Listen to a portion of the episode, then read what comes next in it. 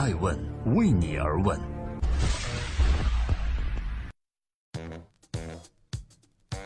Hello，大家好，二零一八年的三月七日，星期三，我是高原，欢迎守候爱问每日人物，每天晚上九点半准时上线，记录时代人物，探索创新创富。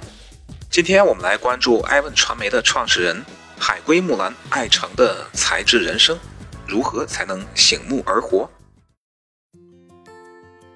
在阅读之前，爱问人物想邀您思索以下的问题：面对安逸的稳定生活和毫无保障的创业之路，你会选择哪个？人究竟要多么勤奋才能不被时代抛弃？女性究竟要追求什么？二零一八年二月二十八日，爱问传媒创始人艾诚作为唯一受邀的中国青年领袖，出席了在韩国首尔举办的国际青年领袖论坛。担任主持人并做开题演讲。当天一同受邀参与论坛的嘉宾包括韩国外交部和文化部政要、韩国平昌冬奥会金牌运动员代表，以及来自世界各地有着巨大行业贡献的青年领袖们。这是他主持的上百场顶级盛会之一。他也再一次以一袭小红裙出场，惊艳众人。当许多年近三十的女性开始对外貌、对婚姻，忧心忡忡时，他却毫不畏惧地在绽放着，一如在中国传媒大学广播台用声音播撒青春时一样，如刚走进北大就主持周年庆一样，一如在哈佛肯尼迪学院被肯定为“你们就是我认定的人”时一样，只是开得愈来愈盛，芳气却未散去一点。在几乎被男性主导的商界、媒体界，相比男性而言，艾诚从未逊色。如今，他创办了爱问传媒，已经出品了上千期爱问人物，访问的人物榜单里又多了一个又一个顶级创投者。三年中，平均每年出一本书，现如今又在策划新书的出版、新电影的拍摄，被称为中国最有名的财经双语主持人。从哈佛回国后，这个海归木兰究竟凭什么在茫茫创业大潮中？成功以立呢？他的人生态度又是什么呢？欢迎回到爱问每日人物，我是高原。勤奋到可怕的女人如何在创业中向死求生？艾诚的出身是新闻，从来都是拿着话筒向对方提出尖锐问题的那个角色。在做访谈的过程中，通过和行业精英对话。得来的沉淀，使得艾诚自己也越来越像访谈对象。从认知到工作，他都在对标行业最顶尖的人，甚至面对世人所认为的媒体创业领域的高强度工作，在艾诚这里都是不成立的，因为他觉得这是在玩而已，而不是工作。就像每天呼吸空气一样，不呼吸才会让他窒息。在刚开始创业的时候，艾诚一直觉得创业就是一种信仰。等自己创业一年后，才发现。光靠信仰是不够的，还要有规矩。规矩就是宣泄之后沉淀下来的事实。那些规矩就像常识，然而光靠常识也是不够的。我们只是恰巧活着而已。如果单单是恰巧活着，你一定会死掉。竞争在那里，市场的变化在那里，你必须选择死或活着。二零一三年，艾诚从哈佛肯尼迪学院学成回国。沉思了一段时间后，在二零一四年创立了爱问传媒，成为中国浩浩荡荡创业大军中的一员。由于长相姣好，毕业于中传、北大、哈佛，再加上联合国的工作经历，这些闪闪发光的履历，使得艾诚就算是创业，也要做万人中的 VIP 创业者。所以他画着精致的妆容，踩着最新款的高跟鞋，出行有专车司机接送，就差点把“骄傲”两个字写在脸上了。可现实给艾诚从上往下浇了盆冷水，透心凉。毕竟开车的时候，没有人管你是不是司机接送，照样被堵在路上。也没有哪个交警会说这个姑娘真好看，让她先过红绿灯。在创业这条泥泞的路上摸爬滚打，焦头烂额。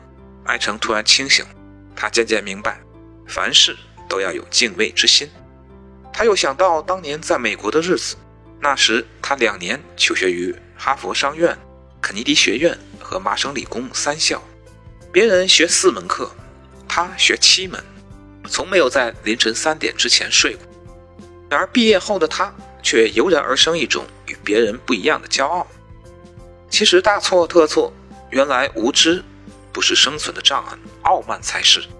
骄傲只能是因为创造了价值。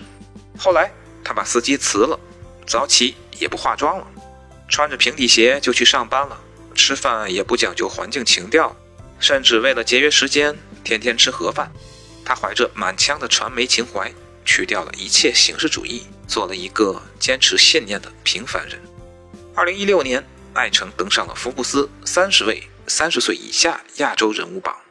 关于为什么能上福布斯这个问题，艾诚开玩笑的回答：“可能是因为我吃了三年盒饭吧。”时间会磨平你的棱角，但也正因如此，才会有宝贵的沉淀。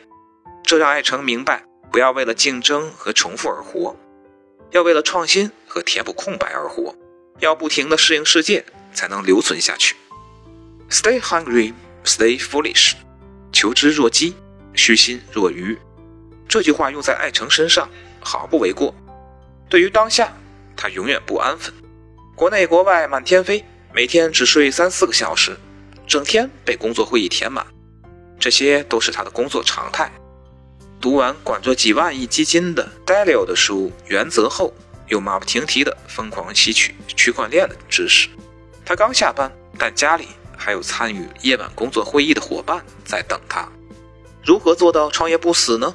保留从零到一的敬畏之心，和时代同步行走。在生活给你重击的时候，学会向死求生。大家好，欢迎收听《爱问每日人物》，我是高原。一个女人却比很多男人都胸怀宽广。艾诚在所开的网课《千聊十四堂才智人生经营课》里讲到，人怎么活，有这样一个公式：人活着时所探寻的境界里，一点零版本是你想做什么，也就是思索小我的价值；二点零版本是在你想干的事情里，你能干好什么。能为别人带来什么？而三点零版本是你被需要干什么，你能给社会带来什么？如果永远都活在我想做什么的思维上，那么这个世界就会对你说拜拜。他要的是第三种境界。他曾经对话过非常牛的创业者，结论之一就是最怕小富即安。对艾诚来说，创造更大的社会价值才是最大的意义。在访谈了上百位顶级创投者，出品了上百期顶级人物后，他必须清醒且理性的理清商业逻辑，从商业本质中提炼出商业判断，这就让他心中潜藏的那股极致感性的大爱之情震动得更厉害。于是他创办了小红裙公益创意。他说：“我是会被大爱吸引的。”在这之前，她发现。在男人主导的商业世界里，她永远都是舞台上唯一的一个女人。又由于热爱醒目的红色，红裙成了她的战袍，又成了标签。逐渐的，很多女生就开始来询问红裙在哪里买，还询问自己与老公不和、体制内的工作不顺畅，甚至要不要考研等问题。那时的她才发现，小红裙是一种精神，即醒目而活，使命而生。这也成为后来她在全球所呼吁的新女性精神。如今，一切公益活动只要找到她，找到艾问，她就无条件答应，不收取任何宣传费用。在艾问人物所覆盖的近百家新媒体上进行着超过六亿次传播。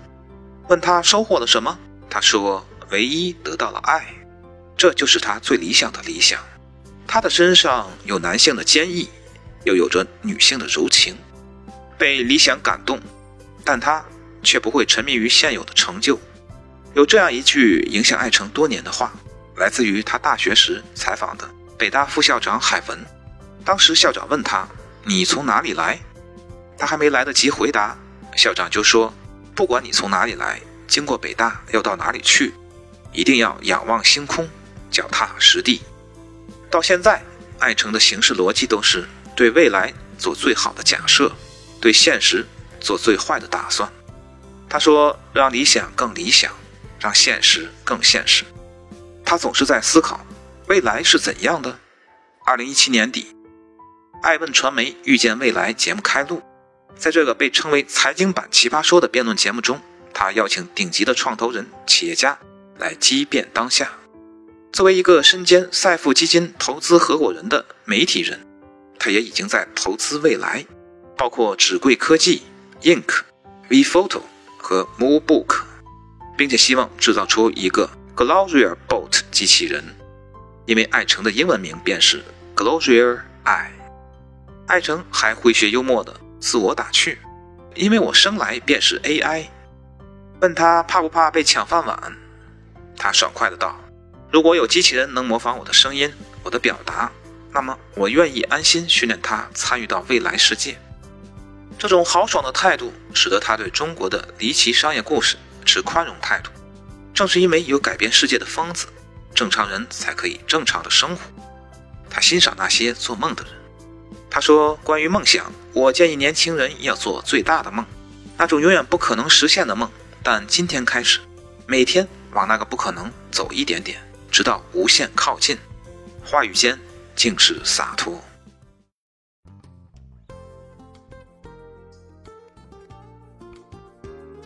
艾问人物创始人艾诚想说：“打小牌对人生局面产生不了影响。”人生就是关键几把牌，要把关键牌打好。所以规划好人生，交几个重点朋友，做几件重要事情，尽量不给自己创造阻力和障碍，人生就没那么复杂。春有百花，秋有月，夏有凉风，冬有雪。若无闲事挂心头，便是人间好时节。我们不需要走遍世界所有的地方，只需要体会几个重要的地方，熟悉的环境。平静的内心，把时间花费在学本事上，与其成功，不如成长。这一切都跟你的财富没有必然联系，幸福只有百分之二十才跟财富挂钩，而百分之八十在于如何利用自己的时间，是否有享受人生的意识。中国有那么多富裕的人、聪明的人，但大多没有活明白，还在痛苦的、努力的爬梯子。艾问人物希望在二零一八年。能预见未来，但在这个存在那么多黑天鹅事件和不可预期的世界，怎么做到？答案在于要看得长远。我相信有规划的人比没有规划的人看得更长远。那么就要在变化中寻找机会，在不变中寻找平衡。一个人的思考、认知高度是由他的眼光长远性、视野广阔性决定的。所以，请多听多看，爱问人物。时近二零一八年国际三八劳动妇女节，艾诚祝愿每位女性都活得精彩。爱问是我们看商业世界最真实的眼睛，记录时代人物，传播创新精神，探索创富法则。